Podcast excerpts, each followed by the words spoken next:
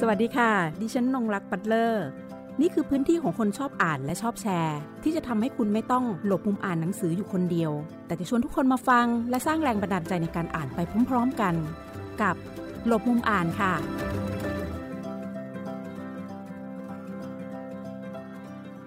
สวัสดีคุณผู้ฟังรายการหลบมุมอ่านทางไทย PBS Podcast ทุกท่านวันนี้รายการจะพาคุณผู้ฟังไปพบกับเรื่องราวของ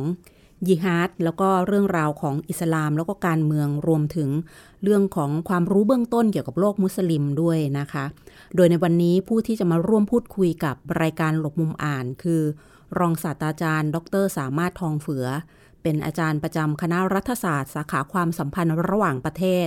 มหาวิทยาลัยสงขลานครินวิทยาเขตปัตตานี อาจารย์มีผลงานทางด้านวิชาการ งานวิจัย หนังสือแล้วก็งานวรรณกรรมนำเผยแพร่ออกมาให้กับผู้อ่านได้อ่านกัน โดยในเรื่องของตัวงานวรรณกรรมนั้นเป็นการเอาองค์ความรู้ทางด้านงานวิจัย มาผสมผสานกับการเล่าเรื่อง ในรูปแบบของงานเขียน เรื่องเล่า จินตนาการ แล้วก็นำข้อเท็จจริงนะคะข้อมูลจากองค์ความรู้จากงานวิจัย ไปใส่ไว้ในเรื่องนะคะ เพื่อ เป็นการ support แล้วก็ให้ความรู้กับผู้ที่ได้อ่านงานเขียนด้วย ในส่วนของงานวิชาการนั้น ก็มีงานทั้งตัวงานวิจัยเอง แล้วก็งานเขียนที่เป็นเล่ม ผลงานที่ผ่านมาของรองศาสตราจารย์ ดร สามารถทองเฝือก็ประกอบไปด้วย อิสลามกับการเมืองญิฮาดเล่มที่ 3 ก็โลกมุสลิมความรู้เบื้องต้น แล้วก็เล่มที่ 4 ญิฮาดในรัฐอิสลาม ซึ่งวันนี้เราจะคุยกันถึงงานเขียนทั้งสี่เล่มของอาจารย์ที่มีออกมา ซึ่งมีทั้งงานวิชาการ แล้วก็งานที่เป็นงานวรรณกรรมด้วย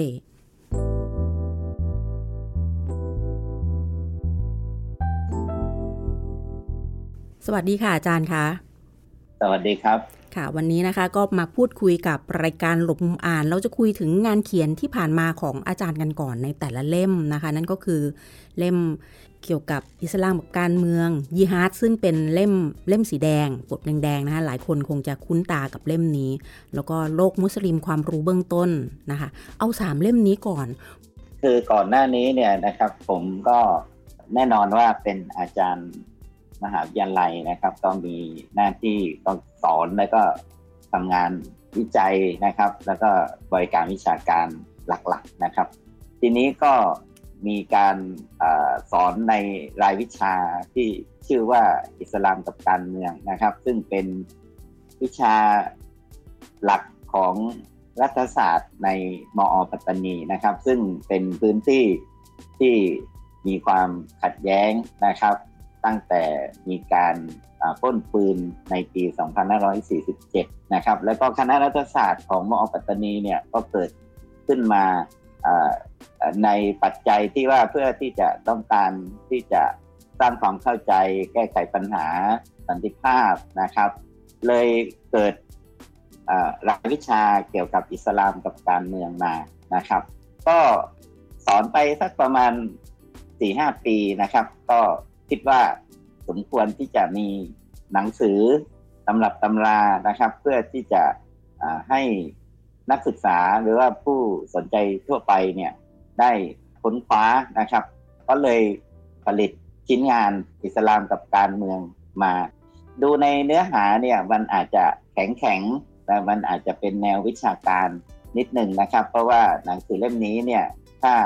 ถ้าเอาเข้าจริงเนี่ยมันก็คือตำรานะครับ เล่มถัดมานะครับ ก็คือโลกมุสลิมความรู้เบื้องต้นนะครับ อันเนื่องมาจากว่าผมเองก็รับหน้าที่สอนเกี่ยวกับวิชาหนึ่งที่ชื่อว่าความสัมพันธ์ไทยกับโลกมุสลิมนะครับแล้วก็แน่นอนที่สุดในสาขาของความสัมพันธ์ระหว่างประเทศเนี่ยก็มีความจำเป็นอย่างยิ่งนะครับ ในฐานะที่นักศึกษาในพื้นที่เนี่ยส่วนใหญ่ก็ประกอบไปด้วยนักศึกษา ที่มีจำนวนที่เป็นมุสลิมเนี่ยอยู่ค่อนข้างเยอะนะครับ ปัตตานียะลานราธิวาสแล้วก็ในภาคใต้ตอนบนก็มาเรียนในสาขาความสัมพันธ์ระหว่างประเทศ รวมทั้งนักศึกษาที่ต่างศาสนิกด้วยนะครับแล้วก็คิดว่าโลกมุสลิมเองเนี่ยก็มีความสำคัญเป็นอย่างมากกับประเทศไทย ผมก็เลยทำหนังสือเล่มนี้ขึ้นมานะครับ ที่ชื่อว่า โลกมุสลิม ความรู้เบื้องต้นนะครับ ซึ่งคล้ายๆว่าเป็นการแนะนำบรรดากลุ่มประเทศที่เป็นสมาชิกขององค์กรการประชุมมุสลิมนะครับ หรือว่าองค์การความร่วมมือมุสลิมที่เรียกเป็นภาษาอังกฤษว่า OIC เนี่ยนะครับ อันนี้ก็ถือว่าเป็นเล่มที่จัดอยู่ในประเภทตำรานะครับ สรุปสั้นๆเลยนะครับสองเล่ม ก็คืออิสลามกับการเมือง แล้วก็โลกมุสลิมความรู้เบื้องต้นเนี่ย มันเป็นงานวิชาการแต่เรียกเป็นหนังสือมันก็อาจจะไม่ใช่นะครับ แต่ว่ามันเป็นตำรับตำราเพื่อที่จะให้ผู้เรียนนักศึกษานิสิตเนี่ยจะได้เข้าใจแล้วก็บุคคลทั่วไปด้วยนะครับ คือผมก็มองว่าการทำผลงานวิชาการเนี่ยมัน น่าจะมีความไม่แข็งมากจนเกินไปจนมีอยู่ครั้งหนึ่งนะครับ ก็ได้รับทุนการทำงานวิจัยจากทางคณะรัฐศาสตร์ของมหาวิทยาลัยสงขลานครินนี่แหละนะครับ ก็ทำเกี่ยวกับเรื่องรัฐอิสลามนะครับ รัฐอิสลามแบบแบบหลักการที่แท้จริงเป็นยังไง แล้วก็หลักการที่ไม่แท้จริงแบบกลุ่ม กลุ่มไอซิสนะครับที่เกิดขึ้นเนี่ยเป็นยังไง ก็ได้งานวิจัยมาโครงการนี้โครงการหนึ่งนะครับ แล้วก็ผลิตออกมาเป็นบทความวิจัย แล้วก็คิดอยู่ว่า เอ๊ะ ถ้าอย่างนั้นเนี่ย เราผมเองก็คิดว่าออยากจะเผยแพร่นะครับ ในองค์ความรู้ตรงนี้ที่ให้มันซอฟให้มันค่อนข้างที่จะ เข้าถึงง่ายสำหรับคนที่ไม่ใช่ออยู่ในแวดวงวิชาการ ผมก็เลยเคิดว่า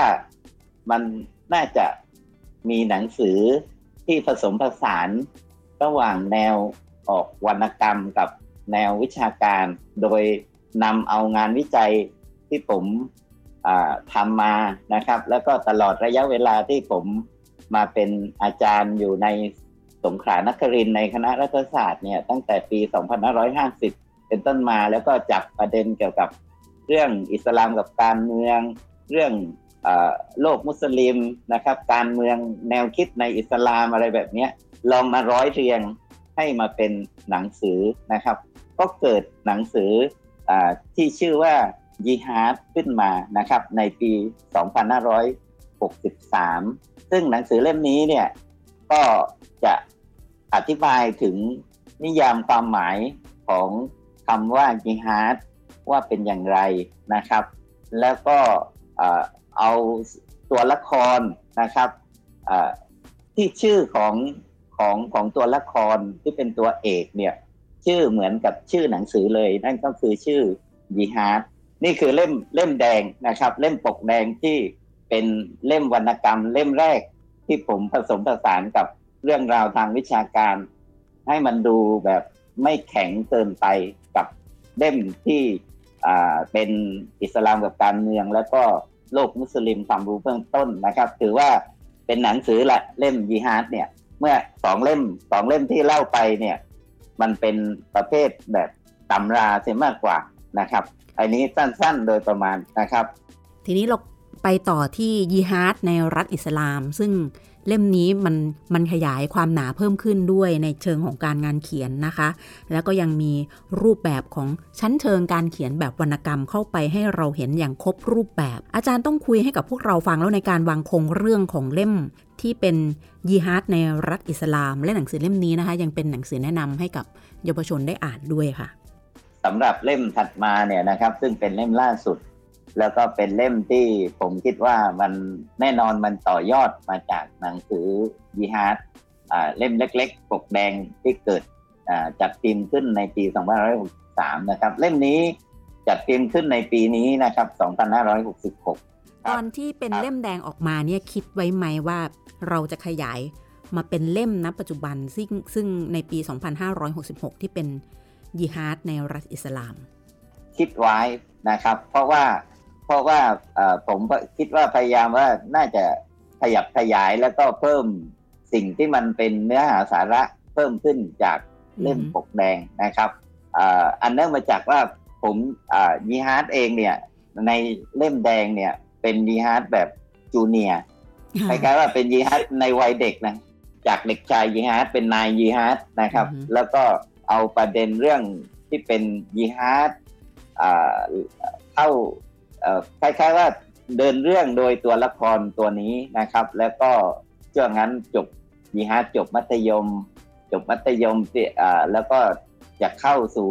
ในรั้วมหาลัยนะครับ การวางโครงหรือว่าการวางฉากต่างๆ เนี่ย ผมก็ใช้สิ่งใกล้ตัวนี่แหละครับหมายถึงว่าในรั้วมหาวิทยาลัยนะครับพูดง่ายๆพูดกันตรงๆ ก็คือผมใช้พื้นที่ในบริเวณ มหาวิทยาลัยสงขลานครินมอปัตตานี เป็นเรื่องราวเล่านะครับ ไม่ว่าจะเป็นตึกเรียน ตึกคณะของผมที่ที่อยู่นะครับหรือว่าในบริเวณที่บรรดานักเรียนนักศึกษาไปใช้ชีวิตกันนะครับ ช่วงพักผ่อนอย่างเช่นบลูเลกนะครับ อย่างเช่น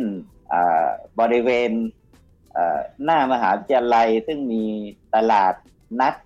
สินค้ามือสองตลาดรูสมิแลนะครับหรือว่าร้านกาแฟอะไรแบบนี้นะครับ ทีนี้ก็เรื่องราวที่เป็นพอดเรื่องที่มันนอกเหนือจากบริเวณรั้วมหาวิทยาลัย หรือว่ารอบข้างมหาวิทยาลัยเนี่ยก็จะเป็นเรื่องราวจินตนาการ แล้วก็คล้ายๆว่าฝักไปสู่ประวัติศาสตร์ออย่างเช่น ผมจะให้ตัวละครเนี่ยนะครับ เข้าไปสู่พบพบหนึ่งนะครับ โลกอีกโลกหนึ่งโดยคล้ายๆว่าทะลุตู้หนังสือของพ่อของยีฮาร์ดเข้าไปเจอกับดินแดนที่เป็นรัฐอิสลามนะครับ ซึ่งรัฐอิสลามในที่นี้ก็คืออรัฐมาดีนะรัฐมาดีนะเนี่ยเมืองมาดีนะเนี่ยมีอยู่ในประเทศซาอุดิอาระเบีย สมัยยุคคศ 620กว่ากว่านะครับยุคนั้นเนี่ยเป็นยุคสมัยศาสดามูฮัมหมัดนะครับ ศาสดาที่ทางศาสนาอิสลามนับถือเนี่ยนะครับก็ใช้ฉากตรงนั้นนะครับ แล้วก็อีกฉากหนึ่งที่สำคัญก็คือในอัฟกานิสถาน ในครั้งที่ว่ากลุ่มตะเลบันนะครับ กลุ่มตะเลบันยึดอำนาจนะครับ ก็ ไปสลับกับฉากที่เป็นปัจจุบันนะครับ สลับไปสลับมา แล้วก็อธิบายถึงรัฐอิสลามมันคืออะไรรัฐอิสลามแบบของกลุ่มขบวนการ IS หรือว่า ISIS เนี่ยเป็นยังไงรัฐอิสลามแบบสมัยท่านศาสดาจริง ๆที่อยู่ในหลักคำสอนมันเป็นยังไงนะครับ ก็มีมีหลักฐานอ้างอิงนะครับ ก็พูดง่ายๆก็คือว่าเอางานวิชาการ เอางานวิจัยที่ผมทำเนี่ย มามาแปลงเป็นเรื่องราว แล้วก็คิดว่า เอ๊ะ ไม่รู้จะแต่งชื่อเป็นอะไรดีนะครับ ในในตอนเริ่มต้นเนี่ย เอายีฮาร์ดนี่แหละ ให้เป็นตัวเอก แล้วก็ใส่คำว่าในรัฐอิสลามไป แต่ยีฮาร์ดในรัฐอิสลามเล่มล่าสุดนี้เนี่ยนะครับที่ได้รับรางวัลประกวดของ Seven Book Award นะครับในประเภทวรรณกรรมเยาวชนเนี่ยนะครับที่เป็นรางวัลหนังสือแนะนำเนี่ยนะครับ ผมก็คิดว่าควรมีภาคผนวกที่ให้มีเนื้อหาวิชาการนะครับเหมือนกับหนังสือยีฮาร์ดปกแดงของผมนะครับ แต่ผมจะอธิบายคำว่ายีฮาร์ดในอันกัวอ่านเนี่ยมัน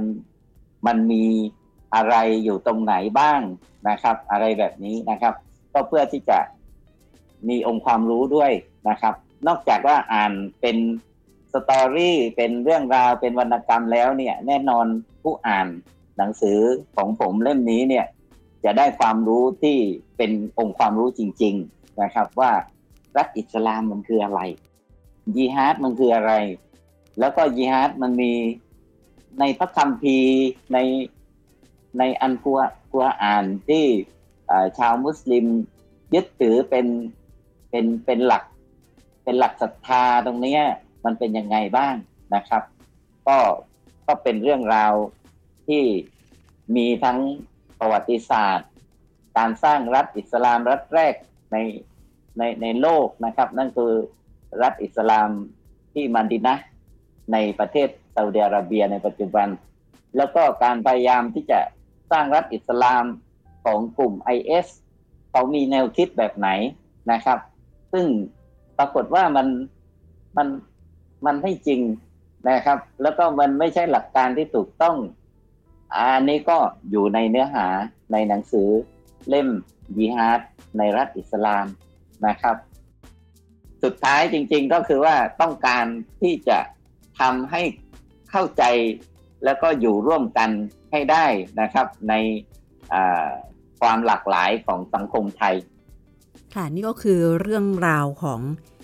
ยิฮาดในรัฐอิสลาม สิ่งหนึ่งที่ระหว่างฟังอาจารย์เล่าให้ฟังก็คือการได้เห็นการเชื่อมโยงในเรื่องของพื้นที่นะในเรื่องประวัติศาสตร์พื้นที่ ในหนังสือยิฮาดในรัฐอิสลาม ยังได้บันทึกเรื่องราวเรื่องเล่าประวัติศาสตร์พื้นที่ของปัตตานี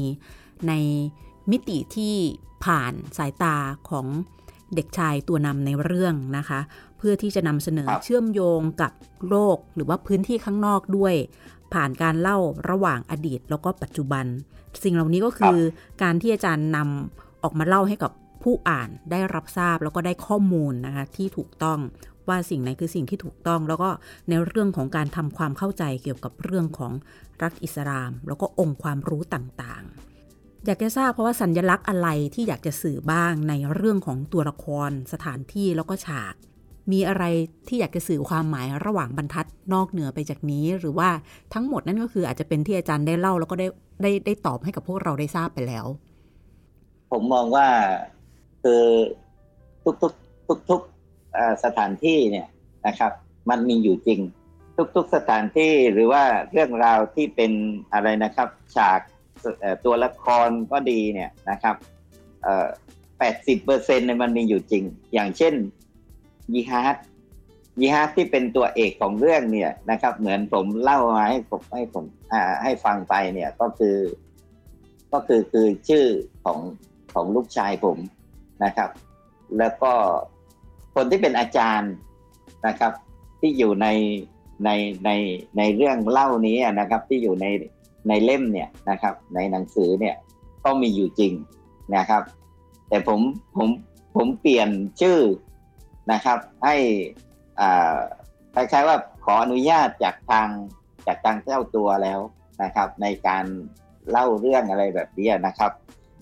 ส่วนสถานที่อย่างเช่นอาคารเรียนที่ผมเล่าไป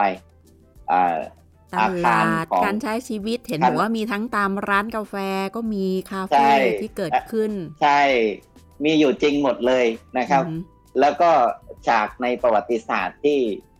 ที่บอกว่าในในในอัฟกานิสถานนะครับ ในซาอุดิอาระเบียนะครับ ในบันดินะอะไรแบบเนี้ยคือมันมันยังคงมีอยู่ในในเวลานี้มันมันเป็นเมือง เป็นเป็นเมืองอที่ที่สำคัญเวลาบรรดามุสลิมที่ไปประกอบพิธีฮัจจ์เนี่ยนะครับ ก็จะไปสองเมืองนี้สองเมืองก็คือเมืองมักกะกับเมืองมาดินนะที่ในประเทศซาอุดิอาระเบีย แล้วเมืองมาดินนะเนี่ยก็คือสมัยก่อนนู้นเนี่ยนะครับ ก็เป็น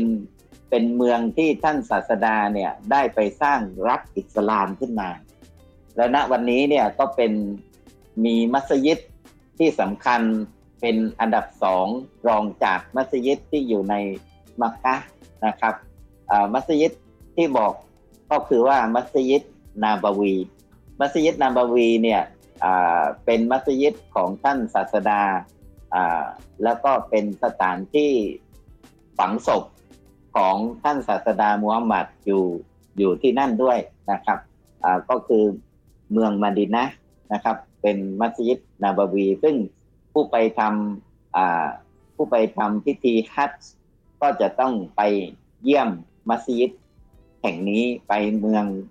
มาดินะนะครับ นอกจากไปเมืองมักกะนะครับคือสามสามมัสยิดที่สำคัญนะครับผมอยากจะ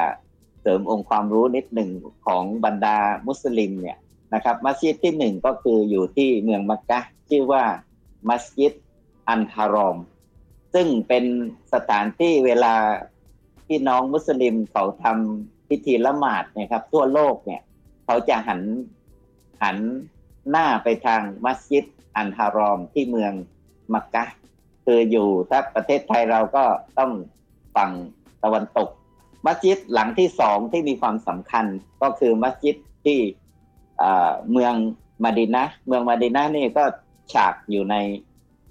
เล่มยีฮาร์ดนะครับ ทั้งยีฮาร์ดเล่มปกแดงแล้วก็ยีฮาร์ดในรัฐอิสลาม แล้วมัสยิดหลังที่สามเนี่ยเขาเรียกว่ามัสยิดอันอักซอไม่ได้อยู่ในซาอุดิอาระเบียนะครับ แต่อยู่ในปาเลสไตน์นะครับ ในในปาเลสไตน์ณปัจจุบันนะครับ ก็คืออันนี้ก็เป็นเกตความรู้ที่จะบอกเล่าว่า สถานที่ที่สำคัญของบรรดามุสของชาวมุสลิม ที่เป็นมัสยิดที่สำคัญของหลักตามหลักความเชื่อนะนะครับมันมีสามสามสามมัสยิดด้วยกันที่มักกะหนึ่งแห่ง ที่มาดินะอีกแห่งหนึ่ง แล้วก็ที่ปาเลสไตน์อีกแห่งหนึ่งนะครับ อันนี้ก็เพิ่มเติมนะครับ แล้วก็ตามที่ผู้ดำเนินการถามมาว่า สื่อความหมายยังไงนะครับ ไม่ว่าตัวละครฉากสถานที่เนี่ย ผมก็บอกไปนะครับ เล่าไปให้ฟัง แล้วก็แล้วก็จะบอกว่ามันมีอยู่จริงจริงๆ งานของอาจารย์เนี่ยมันก็กึ่งๆแบบ มีมีมีความเป็น travelogue นะการเดินทางอยู่ในนั้นด้วย การเดินทางในลักษณะของการไปไปตามพื้นที่นะคะ ใช้ฉากใช้สถานที่ประกอบเข้ามาในการเล่าเรื่อง แล้วก็ทำให้เรื่องราวเนี่ยมันได้เชื่อมโยงกับคนที่อ่าน ไม่ว่าจะเป็นคนในพื้นที่เอง หรือว่าคนจากนอกพื้นที่ ได้เรียนรู้เรื่องราวของปัตตานี ในรูปแบบของสถานที่ ในรูปแบบของวิถีชีวิต การใช้ชีวิตของผู้คนที่นั่น ผ่านการอ่านยีฮาดในรัฐอิสลามเล่มนี้ ทีนี้วรรณกรรมที่มันต้องอิงข้อมูลทางด้านของทางศาสนา มีข้อควรพึงระวังอะไรบ้างคะครับผมผมผมคิดว่า หนังสือที่ออกแนววรรณกรรมแบบนี้เนี่ยนะครับ ผู้เขียนเองเนี่ยจะต้องค้นคว้านะครับ แล้วก็ศึกษาอย่างถ่องแท้นะครับ โดยเฉพาะแล้วอย่างยิ่ง เรื่องของหลักการความเชื่อนะครับ แล้วก็เรื่องข้อมูลทางศาสนาแบบนี้นะครับ ต้องต้องรู้รู้จริง แล้วก็คิดว่านะครับพึงต้องพึงระมัดระวังในเรื่องของอการเกิดอะไรนะครับ ความขัดแย้งในแนวคิดนะครับ พยายามสื่อให้เป็นวิชาการ นะครับ ถึงแม้ว่างานวันงานนี้จะเป็นงานวรรณกรรม แต่ว่าควรที่จะมีที่มาที่ไปของการอ้างอิงในเชิงวิชาการอยู่ด้วยนะครับ ด้วยเหตุนี้ครับ เวลาคือผมเขียนเล่มยีฮาดกับเล่มยีฮาดในรัฐอิสลามเนี่ยผมก็ต้องเอามาจากการวิจัยนะครับ ไปสัมภาษณ์บุคคลผู้เชี่ยวชาญนะครับ ในสาขามุสลิมศึกษา ขาอิสลามศึกษานะครับ เพราะฉะนั้นแล้วเวลาเขียนวรรณกรรมที่อิงข้อมูลทางศาสนาเนี่ยต้องมีข้อพึงระวังในเรื่องของข้อเท็จจริงนะครับไอ้นี้ไอ้นี้คิดว่าสำคัญและก็มีความจำเป็นมากนะครับเราไม่ใช่เป็นวรรณกรรมที่เป็นเรื่องแต่ง แต่ว่ามันเป็นเรื่องที่ผสมผสานระหว่างเรื่องเรื่องจริงกับเรื่องแต่งไงครับ เพราะตรงนี้ต้อง ต้องต้องมีองค์ความรู้ที่ที่แม่นที่ชัดเจน แล้วก็ไม่ผิดหลักการของข้อมูลทางศาสนาครับอยากจะให้อาจารย์ได้ชวนอ่านหนังสือที่ไม่ใช่หนังสือของตัวเองบ้างว่า อยากจะแนะนำเล่มไหนให้ได้อ่านกัน ถ้าเป็นถ้าเป็นวรรณกรรมเนี่ยผมผมชอบของงานเขียนของประพัฒสอนเสวิกุล คือผมตามอาตามอ่านมาจนกระทั่งถึงลูกชายของของของอาจารย์ประพัฒสอนของคุณประพัฒสอนเสวิกุลเนี่ยเรื่องเช็คนะครับของประพัฒสอนหรือแม้กระทั่งแบบเป็นวรรณกรรมเยาวชนอย่างเวลาในขวดแก้ว ซึ่งน่าสนใจมากนะครับ นวนิยายอำนาจ นวนิยายที่มีความหมายนะครับ ผมคิดว่าเป็นสิ่งที่ อาจจะเป็นเป็นวรรณกรรมเป็นเรื่องราวที่มันอาจจะนานไปแล้วนะครับ 2530 กว่ากว่าเนี่ย แต่ว่าผมผมคิดว่ามันมีมันมีคุณค่ามาก โดยเฉพาะเรื่องเรื่องเช็คนะครับ ซึ่งเป็นเรื่องราวที่ที่เกี่ยวกับคล้ายๆ กับยีฮาร์ดของผมอะความหมายก็คือว่าเล่าเอาเอาฉากของตะวันออกกลางมาใช่ไหมครับ อันนี้ก็เป็นสิ่งที่ น่าสนใจ ส่วนส่วนงานเขียนที่เป็นแนวไม่ใช่วรรณกรรมเนี่ย ผมคิดว่าผู้อ่านทุกคนเนี่ยน่าจะน่าจะได้ได้องค์ความรู้ในยุคนี้เนี่ยก็ควรที่จะอ่านเรื่องที่เป็นข้างนอกประเทศไทยนะครับออย่างเช่นงานเกี่ยวกับเรื่องราวที่เกี่ยวข้องกับ ปาเลสไตน์นะครับ เรื่องราวที่เกี่ยวข้องกับระเบียบโลกนะครับ เรื่องราวที่เกี่ยวกับภูมิรัฐศาสตร์นะครับ โดยเฉพาะอย่างยิ่งงานเขียนของอาจารย์ปิติสีแสงนามสิ่งที่จะสิ่งที่แนะนำต่อท่านผู้ฟังก็คือว่าเราควรอ่านให้ให้หลากหลายนะครับไม่ยึดติดกับ กับกับหนังสือเล่มใดเล่มหนึ่งนะครับ เพราะว่าจะทำให้เปิดเนตรเปิดโลกทัศน์ขึ้นมานะครับ เพราะฉะนั้นแล้วเนี่ยสิ่งที่ผมจะเชียร์แล้วก็แนะนำไปเนี่ยก็คือให้อ่านให้มากนะครับ อยู่ที่เรามีเวลาที่จะบริหารเวลาการอ่านออย่างไร อันนี้ก็แล้วแต่แล้วแต่ละคนไปนะครับ ก็ประมาณนี้ครับ ค่ะอาจารย์คะวันนี้นอกจากจะได้รับรู้เรื่องราว งานของอาจารย์ทั้ง 4 เล่มนะคะ ทั้งในงานวิชาการที่เป็นตำราอย่างอิสลามกับการเมือง โลกมุสลิมความรู้เบื้องต้น และยังมีเล่มที่ใช้วิธีการนำองค์ความรู้จากงานวิจัย งานวิชาการนะคะมาร้อยเรียงในรูปแบบของวรรณกรรมในเล่ม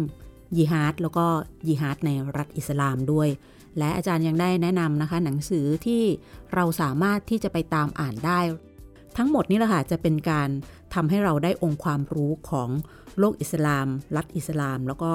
เรื่องราวของประวัติศาสตร์ในพื้นที่นะคะ ที่อาจารย์ได้เชื่อมร้อยให้กับพวกเราได้อ่านเอาไว้ในเชิงของงานวรรณกรรมนั้นด้วยค่ะ วันนี้ทางรายการหลบมุมอ่านต้องขอขอบคุณนะคะ รองศาสตราจารย์ ดร สามารถทองเฟือ อาจารย์ประจำคณะรัฐศาสตร์สาขาความสัมพันธ์ระหว่างประเทศ มหาวิทยาลัยสงขลานครินทร์วิทยาเขตปัตตานี ที่มาร่วมพูดคุยกับรายการ วันนี้ดิฉัน และอาจารย์สามารถขอลาคุณผู้ฟังไปก่อน สวัสดีค่ะ สวัสดีครับ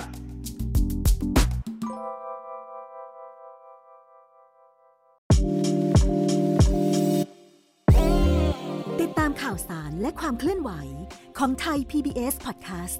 ได้ทาง Facebook, YouTube, Instagram และ Twitter เพียงเซิร์ชคำว่าไทย PBS Podcast